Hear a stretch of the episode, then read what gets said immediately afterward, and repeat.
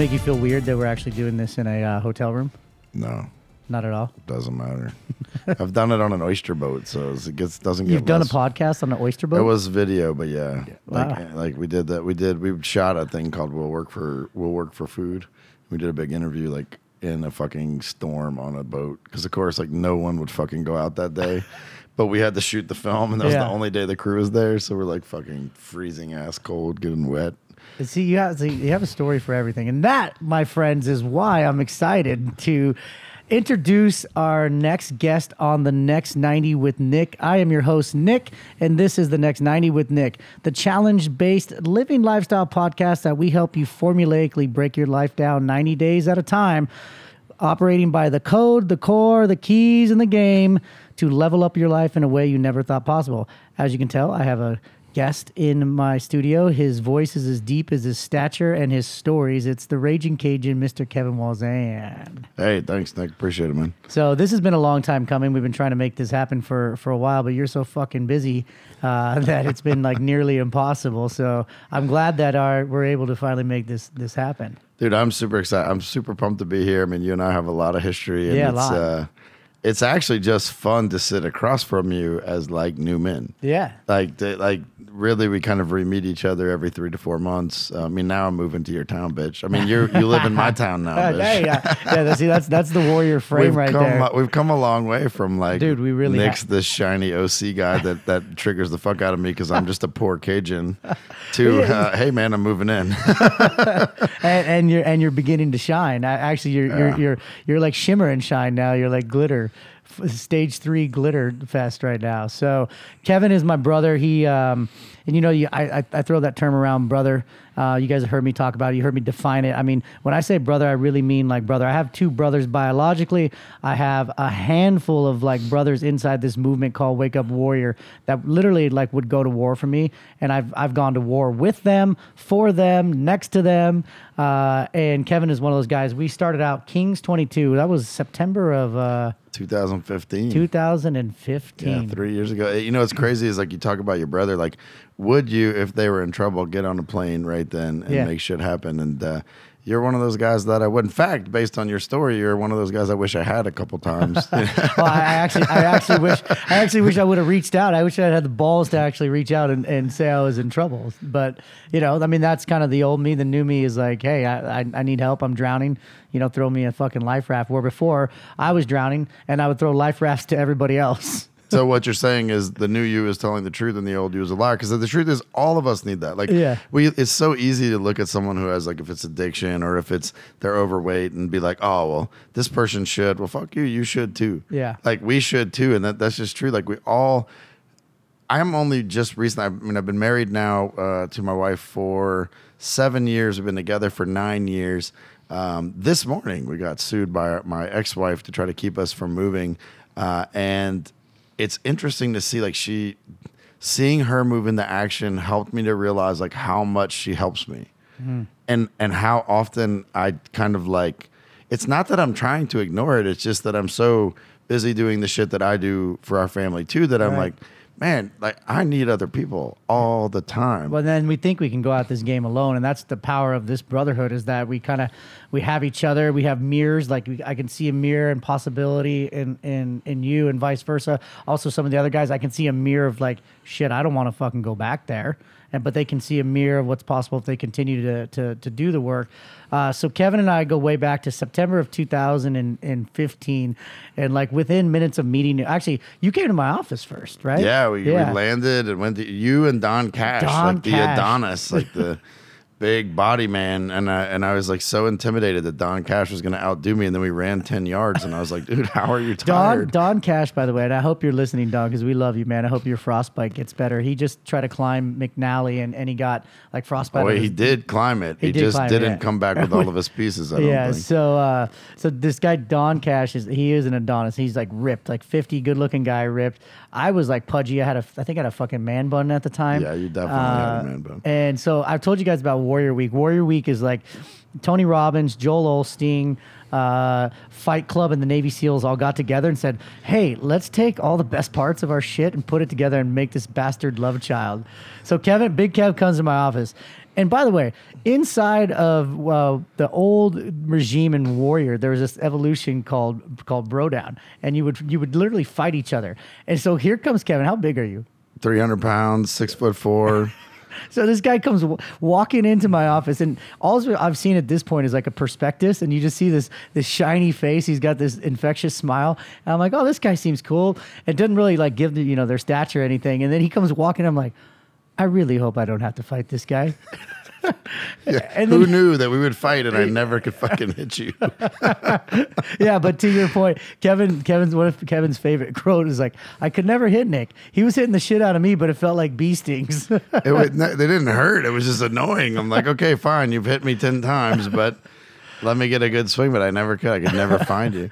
So within minutes of Warrior Week starting, we're we're planking on on the on the streets, PCH actually, Pacific Coast Highway. We're in a plank position. Kevin and I are. It's fucking hotter than the devil's dick out there, and I'm thinking, why the hell am I here? And I I knew I looked over at you, and you were going. Uh oh. No, see, I was like not struggling about why I was there. I was like, holy fuck, I can't hold plank for four seconds. and this seems like something we're going to do. A lot of. Uh, I mean, in the first 30 seconds, uh, Garrett White, founder of Wake Up Warrior, was down in my face saying, why don't you explain to your brothers why all week they're going to do way more shit and suffer because you can't hold plank for 10 seconds like you fuck, you've let your body go to the point that it's hurting everyone around you and it was just like in about 30 seconds of warrior week i got I got my money's worth. Yeah, like just that revelation. You could have left right oh, there. Oh man, I could have. I mean, in fact, I wanted to leave right there. I would. I'd been like, I'm going with you. No, but that's the beauty of Warriors. It, it gives you this insights. It's like, hey, where else is that showing up in your life? You know, where else is that showing up? You know, in your business and your bank account and your body and your being and you know all that kind of stuff. And like you came to worry like shit. One thing that I've, I've, I've always respected tremendously about Kevin, amongst other things, is like this man is like family fucking first. I mean, like if if my family is as tight as as his is when when my kids become his age, I'll mission accomplished for me. Um, he is he is super tight with his family, but like that wasn't always the case, right? Well, I mean, I left my first wife and they moved to uh, Austin, Texas, nine hours away. and so at that moment, I created a really fucking huge crisis. I was way overconfident. I'm like, yeah, I got this, whatever, I'll fly out. Never even checked the flights to realize there was no direct flight. Uh, and really, literally, the fastest way to get there was the nine hour drive. Uh, so for you know five years, it was 18 hours round trip every other weekend. How many miles is that? I have no fucking idea. A lot a long, long way. I know every gas station. I know where to stop. I know where what I felt like. You know, I know it's what's crazy. I so wish. How I, many how many years you said? Five years was the 18 hour round trip, Holy and then the shit. next four years after that was the 12 hour round trip, which seems like really not much in comparison because I just drove from New, my house to Houston. Uh, where And this was moved. every other weekend. every other weekend, yeah, at least. Uh, then holidays to pick them up, shit like that. Uh, tell if you can, like, I mean, Kevin's one of the great storytellers inside this movement of Wake Up Warrior, and we're gonna get to where he is now, which is a which is an amazing place where he's always meant to be. But tell tell the story about the, the pen, like dropping the pen in your in your home. Yeah, so I mean, once I signed, uh, I gave my ex-wife the right to move to be close to her family. Did you think it was never gonna happen? Is that why you did Yeah, it? I didn't. I never considered like I just never considered that it would happen. It's certainly not that fast. So like 48 hours after I signed the paper, I get home and there's this big moving truck outside of my house, and like literally everyone from our church is there, like helping pack up. And I'm like, what is going on? Like what? And you know, I walk in, they're packing up like the lawnmower, which I'm supposed to take care of the lawn from then on. Like you know, and I'm just like, what? Did Did you say that they, she took everything in the fucking fridge so too? yeah, so like like they're packing everything. I'm getting irate, and my my dad comes in and says, "Hey, there's nothing good for like nothing good is gonna come from you being here. Like why don't you just leave for a couple hours? I'll tell you when it's over, and then you can come home because there's just you being here. This is just gonna go bad." So for whatever reason, I had no desire to listen to my father, but I did anyway. When I came home, it was late. It was like nine at night. Uh, he called, or te- I don't remember. I probably called because Dad wasn't a big texter. Called and said, "Hey, you know, you can go back." So I go home, had an ink pen that in my hand for some reason, but I opened the door, and the house is empty, like empty, like nothing on the walls, no furniture, nothing. And this was like your home, your this fam- was our home that we had home. lived in. Yeah, I mean, this was it. And I, I dropped the pin. I was kind of like shocked that, everything was gone. I dropped the pin, and I remember hearing it echo in two different parts of the house, like two different directions. I could hear it echo, and it was kind of in this moment that I realized, oh shit, like I just I sent my kids up. away. Like I just sent my kids nine hours. Like, I mean, I was so overconfident, so blind, and so drunk on like the whole everything that was happening. I was I was telling the truth about the relationship being dead and about having cheated on my first wife, and that felt good. But I was so blind to so many details that that brought into my life, and in that moment, I realized, damn, like I literally just sent my kids who used to live twelve steps down the hall, nine hours away. She gave away all the food in the fridge, all the food in the freezer, all of the furniture that was mine to keep. They packed it up and moved it to a storage. So the house, I mean, the house was. She wanted to give you like the ultimate fuck you. Huh? It, She's just like, you're done. so it was kind of that, and then at the same time, it was like a huge gift because I got to start completely over. Right. I didn't. Ha- there weren't any memories. It was just like it was like the cl- slate. I mean, how totally hard was that knowing that your children were now hundreds and hundreds of miles away from you? It was. This is how hard it was. Like I bought a cat. Like that. This is crazy because I hate cats. Like I, saying, I but- fucking hate I was gonna cats. say you don't look like a cat guy to no, me. I fucking hate cats. They attack me. Um, but at night I couldn't sleep because there was. It was so Silent. quiet. Yeah. And I had three kids, you know, so it was never fucking quiet. That's like, like, there the was always something like the silence of your decisions sometimes. Are, yeah, are, and so are- I literally rescued a cat, and I gave it all. Had all these toys that made noise all over the house, and at night the cat would play, and it it helped me to sleep because it Wow. felt like there was someone else in the house. I, that's fucking. I don't. I guess that I don't know what that says about me, but it's. I mean, it was devastating. Well, I think maybe it's, I'm just thinking out loud here. Maybe it just says like you didn't want to, like actually hear the deafening noise of your decisions. for sure. Like it's the same reason people drink, right? Right. Like like like they just want to Yeah, get it that's out. why- just get it out. Yeah. Like just make that go away. Yeah, just turn off the voices. yeah, no, for sure, for sure. So, uh, how quickly did you start this drive, like to the to, to Texas? Right away, like within the first three weeks, like at th- that moment. How wa- long was that first drive? It had to feel like for fucking, forever. ever. Yeah, like it always was long, dude. It never got shorter. Like No? it never got short. It, there's so when I'm in Louisiana, which is where I live, and then she lives in Austin, Texas, right? So I'm in Houma, Louisiana, just about an hour south of New Orleans in the swamp. Um, I never wanted to go, ever. I always knew I was going to go. I always demanded that my my children will have me in their life. Period. So whatever that takes, it's going to happen. So there's never a question I was going, but I want to be really super clear. I never wanted to go. The five minutes before I left, every time was like this agony of Jesus. Are you serious? Like we're going to do this shit again. A lot of times I would leave at 4 p.m. Like I'd work the whole day, and now I have a nine-hour drive. I mean, it's just crazy. Yeah. But that's how I could get to the kids. So I drive all night Friday night. That first hour sucked because I'm leaving now my new wife and uh, and you know she was my girlfriend at the time, but I'm leaving the people who love me in Louisiana behind, and I'm not even close to the kids. So there's like this loneliness. That nine hour drive was like nine hours to really just kind of sit in my pit and think That's- about just what gonna the say, fuck. Like that, was a nine-hour void, man. Just Yeah, like for you're sure. In, you're And in the fucking abyss by yourself. What's crazy is at the four and a half hour mark, there's this little. Uh, it's in Beaumont, Texas. It's it's, it's the the Babe Zaharias Athletic Museum. I'm sure you've never heard of it, but it's Oh, the I, halfway I'm actually point. a uh, yeah. I'm a card-carrying member. There's a picture of a lady with a javelin, so I assume she did track and field. I don't know. I've never. I stopped one time and it was closed because like shit. I always I see this place. You gotta get a time. T-shirt. Whoever the fuck Babe Zaharias is, thank you for being the midpoint between me and my kids. Uh, but it was at that museum in that area. Um, you literally felt. I literally felt the distance because I'm now equidistant from my family in Louisiana. Mm. No turning the back. kids I'm coming to in Texas. Yeah. And so I'm literally alone. I remember uh, one time there's an ice storm. So this nine hour drive turned into a 19 hour drive. Like a, a massive ordeal. We got you know, snow, like we're iced in, the roads were closed, but I was kind of like, I left so early that they hadn't closed the roads yet. So I was just kind of stuck. I mean, I could either go forward or not. And I knew, I knew my kids would be waiting for me. Like they knew I would come. It didn't matter what happened. Dad would show up. And, but I remember being in the middle of that day.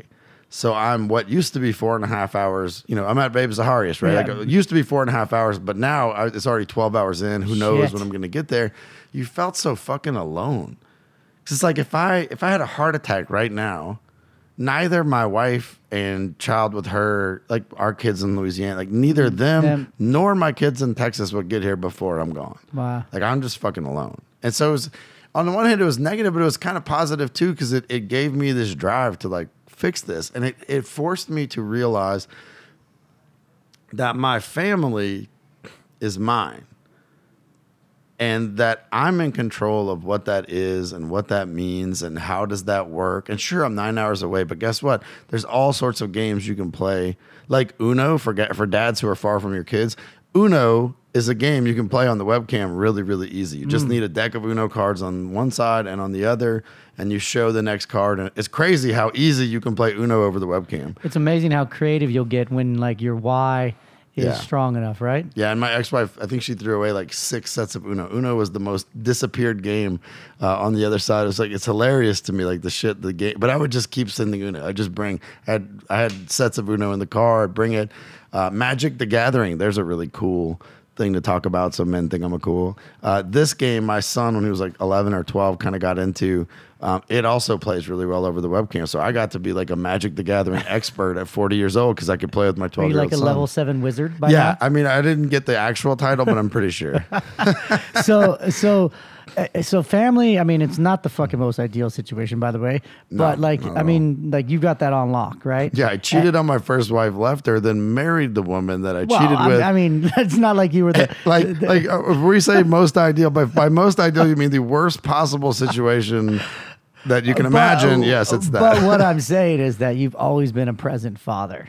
And Oh, you've yeah. always been a present in the like most of the men and some of the men listening right now are so far fucking disconnected from you know their their children or they're in a situation where they know the marriage should end and they just holding on for fucking dear life because they think that's what serves the kids you know but yeah, so because that serves the kids to show them a dysfunctional relationship, where two people don't love one another. That's good. You're setting them up for, For a fantastic relationship yeah to of, emulate. of, of divorce down the road I, I had the same thing. I can be so fucking snarky about this because that's exactly what it was. It was 12 years of for the kids, which really did nothing but fuck up the kids because Yeah. it taught them this total false narrative. Uh, you know, at one point though, I will say um, to your point, my dad was big. I, I had a great father. Lots of guys didn't have great. I had a fucking phenomenal father. I did. I, I grew up with an abusive mom. Uh, my dad really played mother and father to me in a lot of ways, and he was he stepped up to the plate and he did an incredible job. Like he was a great man in my life. Uh, at one point after this all happened, I was really torn up because I'm nine hours away. The kids are kind of getting poisoned. Like, and I, everyone, I, in a certain way, everyone says that. Like, Right. well, my ex is poisoning them. So I had this situation in particular uh, where my nine year old son came to me crying. And like, I don't know if you ever heard of like groveling, where people grovel on the ground, where they're like, their arms and legs are moving. They're gro- I never had seen anyone groveling until this moment. I mean, he's crying and groveling on the ground in pain. Like, like Michael, what is wrong? He says, You killed people. Like you killed some people. I know you killed some people. I know because mom talks about it. And I want to know who you killed because I don't want you to burn in hell. really So why the fuck did that why knowing from? who I killed would, would help him feel better. But this is I mean he's nine, so we'll cut him some slack. Right. But I I'm like, Michael, I've no I've never killed anyone, man. I don't, I don't know what you're talking about, much less an entire family. Like, what are Oh. you talking about? He says, Well, you murdered a family. Mm. Everyone at my house says you murdered a family. Well, dude, you know, you're eight, nine years old. You hear adults Yeah, saying yeah, he murdered yeah. a family. That shit literally. yeah, so he wanted to know what family I murdered. So I had to kind of explain to him, like, now, in that, hey, in that moment, do you lean in with like raw and real truth? dude, I- at that moment, I wasn't like near the father I am today. I didn't know what the fuck to do. So I just told him which family we were talking about. I was like, no, look, they're talking about our family, you and your sisters and your mom and me.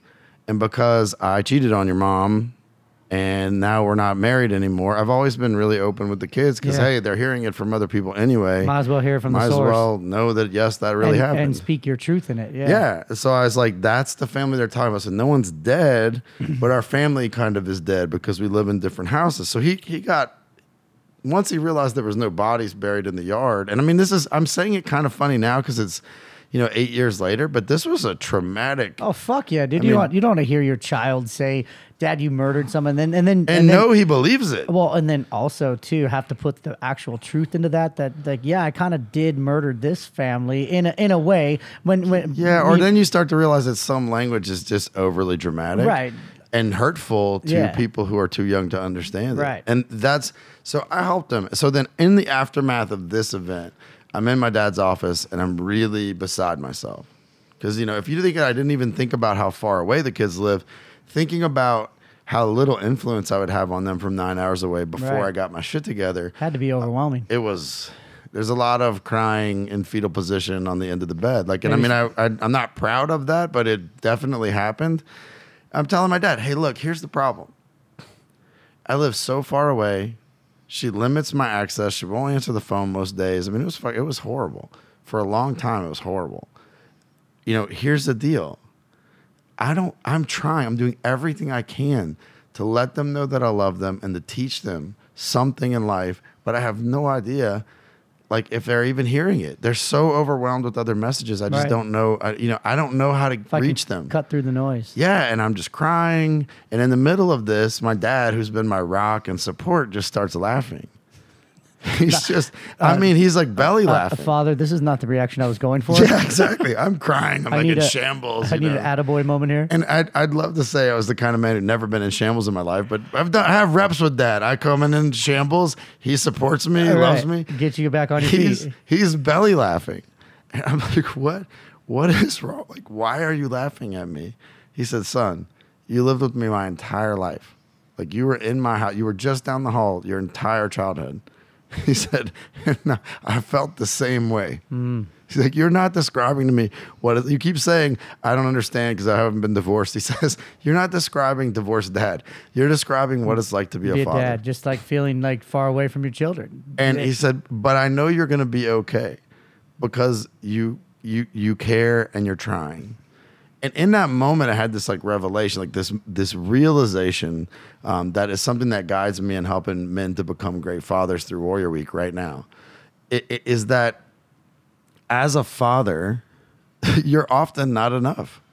You're not like my son will fall on his bike and maybe he breaks his arm. Just I can't. I didn't do anything or couldn't or wouldn't or like I wasn't enough. But so how do I know? Like how how do I know? Am I doing everything I can? How do I know that I'm a great father?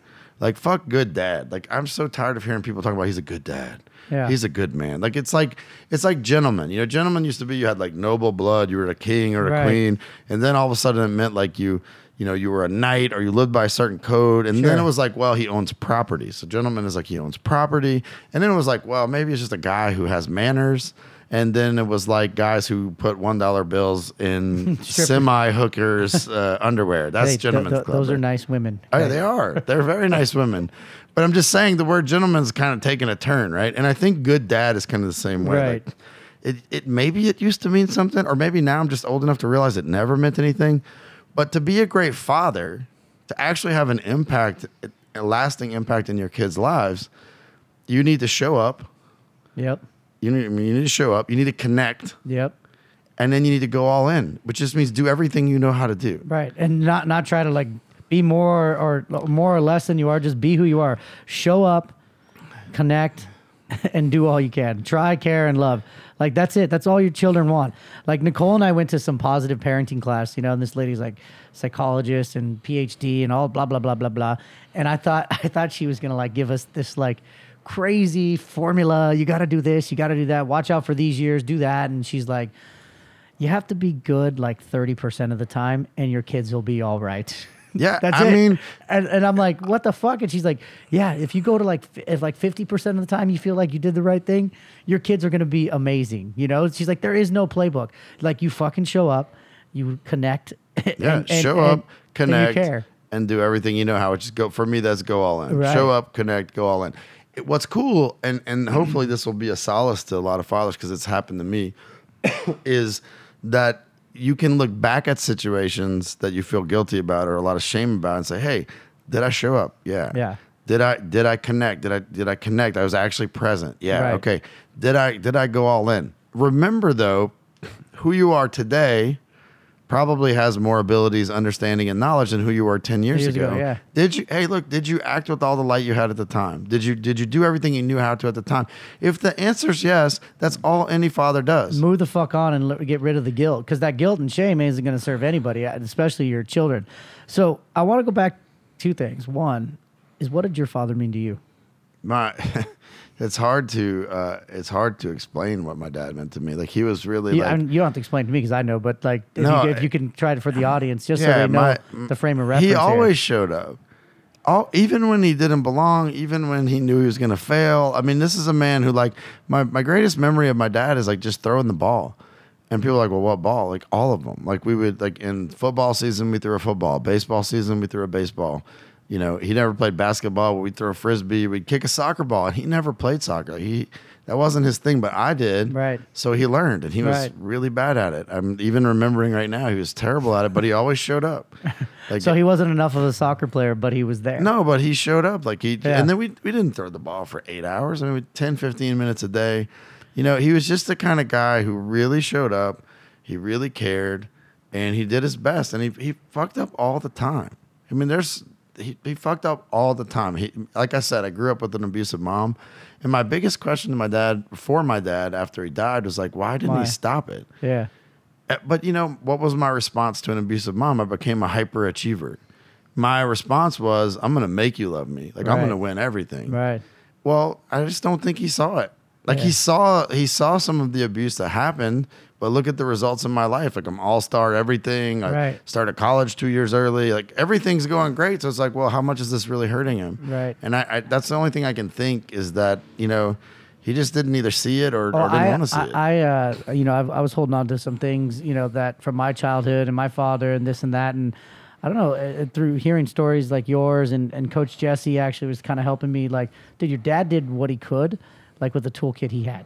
He's like, and my dad had an amazing toolkit. He raised me to be a leader from Of course a very, very young age. I, in ways I didn't really Dude, notice. You you were talking about your dad from day fucking one. You want to know how you know if a guy ha- had a good father? He talks about him all, all, all the time, you know. And uh, I'll, I'll never forget we. Uh, so our our brothers were so tight. Our brotherhoods from uh, from King Twenty Two. That we were all invited to be groomsmen, and, and one of the guy Travis Rosser, he was a guest. I think he was our first guest, second show, um, in his wedding. And so Kevin actually like architected probably one of the most badass bachelor parties ever. and you're talking to the guy and who you would have brought your 12 year old to everything but maybe 30 minutes of it. yeah, yeah, and um, I was just about to go there. You're talking to like the guy who like has planned several bachelor parties and uh, were the, was the quintessential bachelor party. But he plans this bachelor party, and I think it was on the second day. He, Kevin takes us for lunch, and we go to this place. It starts with a D. I don't know, Drago's or Uh, Drago's, yeah. Drago's uh, to, absolutely. to have oysters. And on the menu, his family's an uh, oyster business. He's the third uh, third uh, generation oysterman, and on the menu is oysters Voisin, which was your dad's recipe. And I don't know if I've ever told you this, but like they brought and it, to bring chills in my body, they, they brought those fucking oysters down. I remember you looking at them and like I'm getting emotional right now because you just had a moment. It was like you were there again, connecting. You know, your father showed up, you were connected, and you knew that he, like he cared. And like I remember you paused and you you kind of told us all like, hey, like this is fucking sacred to me, you know. And I, I felt it, and I and I was able to connect at a much deeper level with with you. I mean, that was a really rad moment, man. No, it is. Like you, you, you, you think about when you pass. Like when my dad passed, he left a gigantic hole, like in my life, and my family's life, and an entire industry's life. Uh, you know, in the restaurant industry in New Orleans, honored them by adding oysters Voisin into their menus. Like the whole, all seafood restaurants did Wow. this, and at Drago's, they just kept it. They've just they've just kept it going.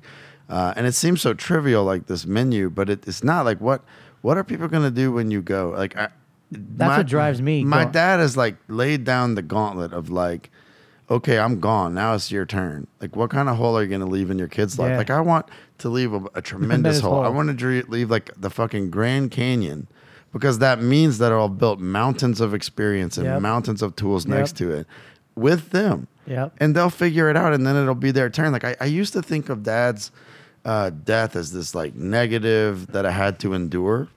But I don't. I really don't see it that way anymore. I I I see it as it's him like passing the torch to me. You know, in in ancient Rome, they didn't believe you were truly a man until your father died. Like you weren't truly a man. Like you call it paterfamilias. You weren't truly a man. I knew you knew the saying. Right. Yeah. Of course. Listen, there's no history factory, so I'm going to use my history degree when I can, Nick. But but it's that you weren't really a man until you died. Now I don't necessarily agree with that. Right. But I understand why because there's like this imaginary safety net that just disappeared. And I used to think, well, shit, that's dangerous. Fuck, dad's not here. Like it, now, if I mess up, there's no one to call. Right. But now I You are, realize you're the guy to call. exactly. Yeah, and I think that I think that hole that you're talking about, I never looked at it this way until you said it, is like a is a is a crevasse or a space. I had to use a fancy word because you use them. A, a crevasse for like the capacity that you now have. You know, like he he made that hole, that fucking dent, to be filled up with new shit inside of you as a man. So.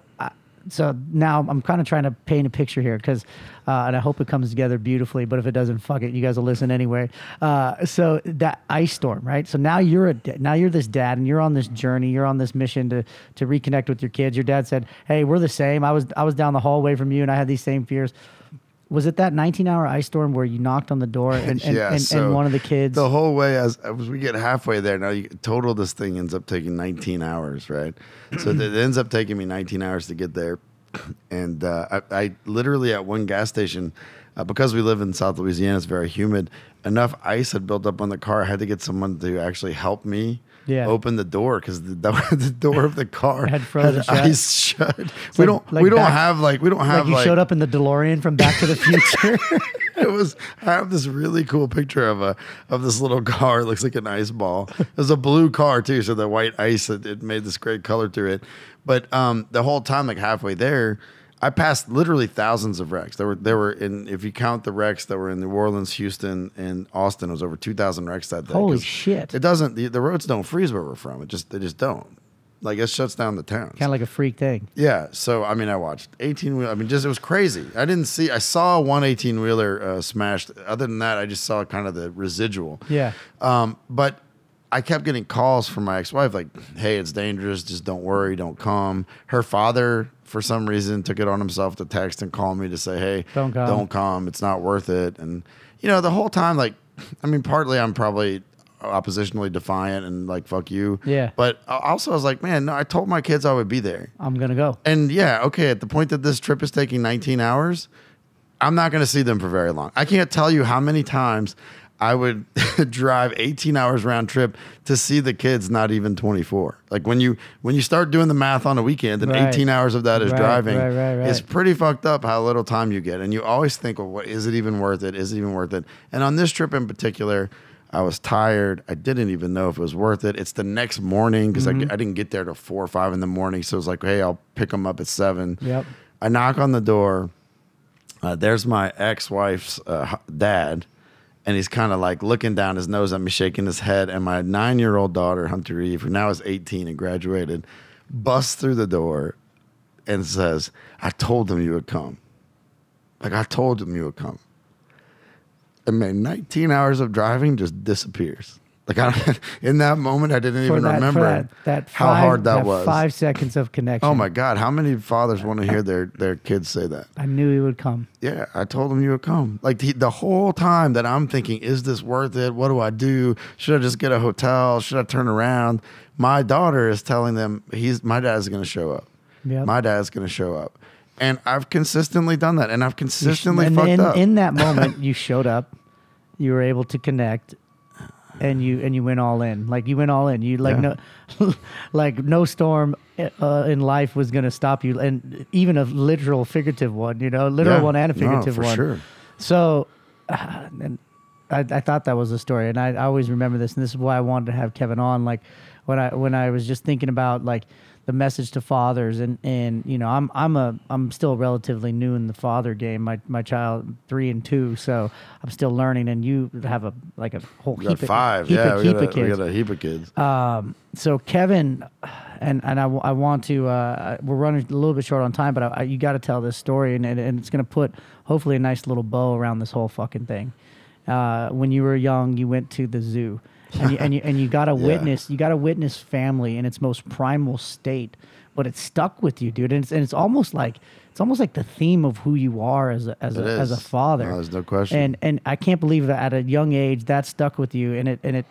It'll wrap this whole fucking thing up. So can can I just Yeah. be, can I be your No. guest again and hear that for like the 18th time, but it, it feels like the first time? I mean, I was 12 years old when this happened. 12 years old, okay. I'm 12 years old, and it had such power. There's these moments in your life that have such power that I really believe they pierce all the way through you, and then they color your life backwards and forwards in time. Hmm. Like they just become part of who you are. Yeah. For a lot of men, Warrior Week is that. Right. Like for a lot of men, this is what Warrior Week is all about. It's Right. all about popping the bullshit bubble and Right. changing. And, Right. and you need something that has enough impact that it literally changes you forward and backward in time. Hmm.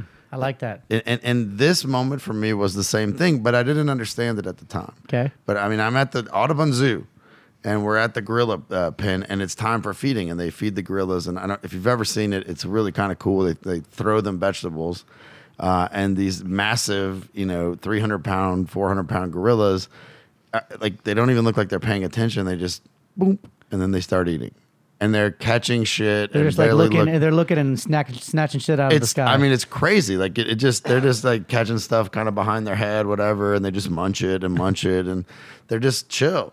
Yeah. They're just chill. There's these giant, powerful animals that are just catching cucumbers out of the air and like, okay, it's Tuesday, like let's eat, you know. And something happened.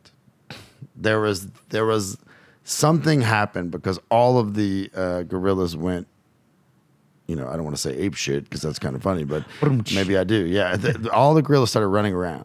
They were screaming and running around, and the the big, you know, male uh, Silverback. Yeah, he he perked up and he looks over, uh, and then he runs. And the first thing that he did is he scooped up the. I guess it's kids. I don't know what a baby Yeah, that's called. fine. We'll We'll- say kids. yeah. So he scoops up the two, the kid, puts it with the the female, runs and gets the other female, and he pushes them back into a corner of the enclosure. They had this kind of like door where they could go have some privacy. He gets them back in there, and then he stands in between the door and and the rest of the enclosure. Uh, and you know we're I don't we don't know what's going on, but you can feel the, the I mean the the, The tension, fear, the the um, tension, the yeah. adrenaline, the, Yeah. all of that is just like you can taste it in the air. And he stands there, and I'll never forget this part. And then he shits and pisses himself, like trembling, like just like shits himself, pisses himself, and then we see the snake. So a snake had gotten into the pen. I mean, this is South Louisiana. It's not like it broke out of the zoo. We have six, seven foot snakes. They just kind of live in South This is a big- Louisiana. this is a big It's snake? a big water moccasin. Yeah, oh about, shit. I'd say about 6 They're foot dead- long. Those are deadly, right? Uh, they can be. I, I don't know. I've never heard of anybody dying from one, but yeah, they're scary. Um, and I mean, fuck, it's a six foot snake. It's, Yeah. it's gonna scare you, right? Right. It doesn't matter. It doesn't. You don't stop to think what kind. There's a six foot snake coming at you, right? So this gorilla just just he squares off and he just starts pounding the ground. Like he he's slapping his forearms onto the ground. He jumps forward and he's slapping his forearms. He's slap and the concussion, like I can feel it as I talk about. Like each time he slaps the ground, it's like it's hitting me, and I'm like 40, 50 yards away. Like I'm a long ways away. I'm out of the enclosure, up you know 12 feet, and the power of this is just hitting me and hitting me. And eventually, this gorilla gets right onto the snake and pounds it and kills it. Like it throws it way up in the air, pounds it again and again and again. And then he looks up at all of us. And now I'm making eye contact with this primal animal. And he just like, ah!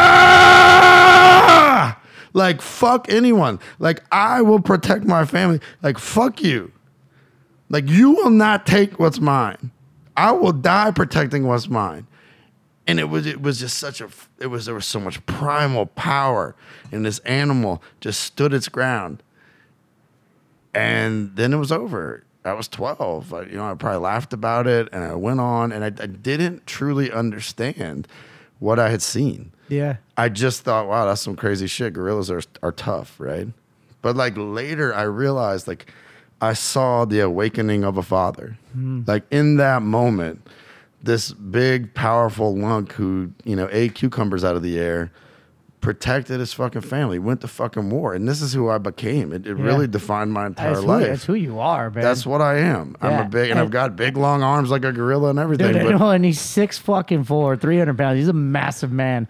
and one of the my proudest moments as Kevin's friend and, and brother was he told this this story.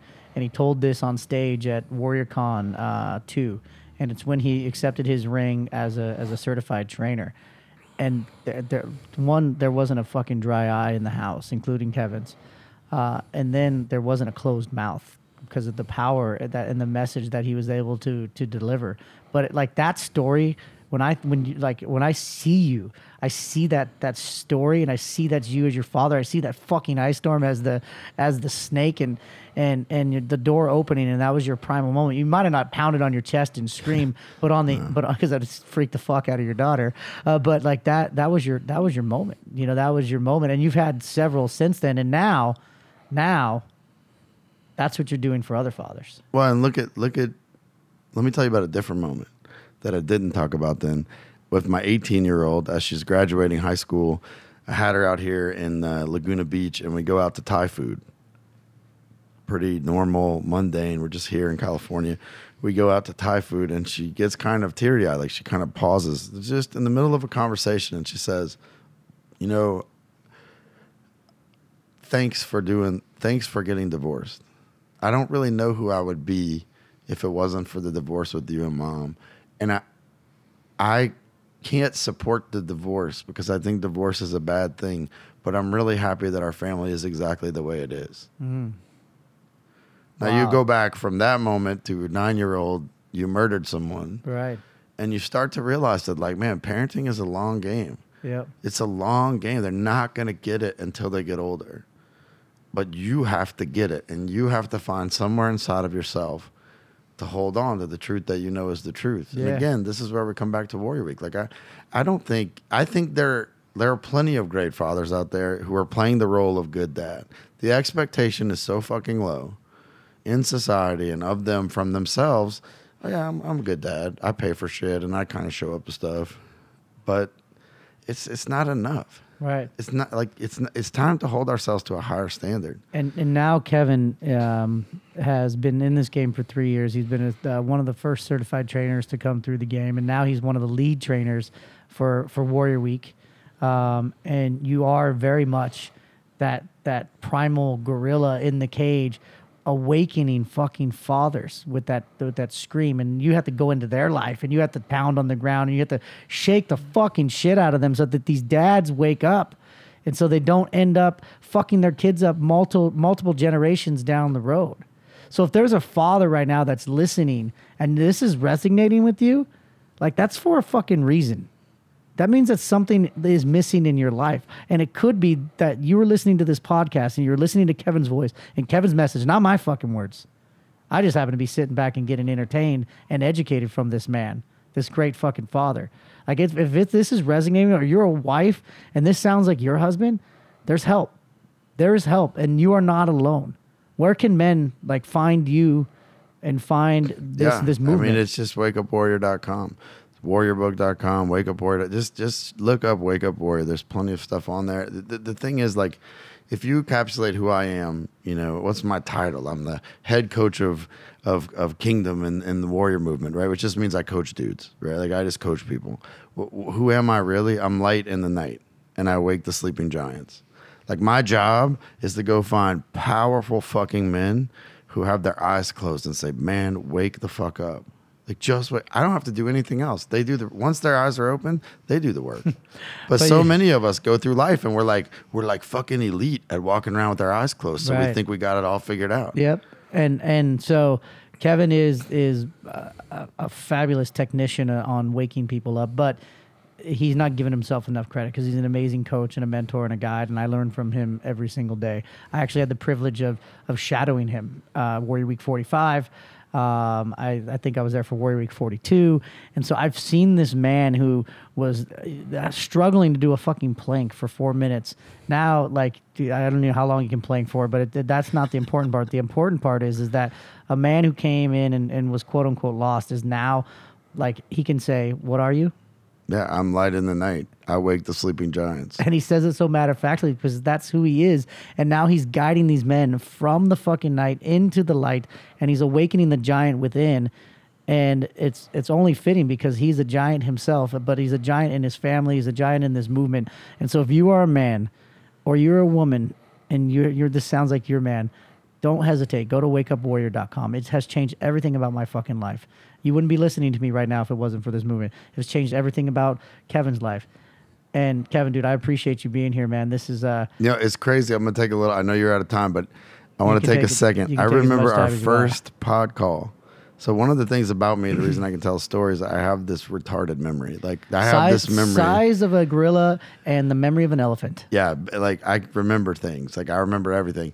But here, here's the thing. Like our first pod call, first pod call. One of the things I said to you was, "Man, like you got this drinking problem. I don't think you're an alcoholic, but there's like you got some shit to figure out with this drinking." And one of the things you said to me is, "Like when are you going to see your own value and learn how to shine?" And it is like it is an honor for me. Like sorry, podcast listeners, this moment is not for you. It's for me and Nick. It is an honor to sit across from a man who has that shit figured out, as the man who has that other shit figured out. Right. Like we have truly become men who were not possible Yeah. to us three years ago. That I could not have imagined the man who lives in Laguna Beach, who moved from Houma, Louisiana. Look that shit up on Google. I, I don't know that there's a bigger step up in life. no, that, I mean that's actually like a quantum fucking leap from But it- Houma, Louisiana. But it comes directly from the association that we had and directly from the fact that we held one another accountable to the Yeah. highest standard, which is the truth. and to the things that we said we were ultimately going to do.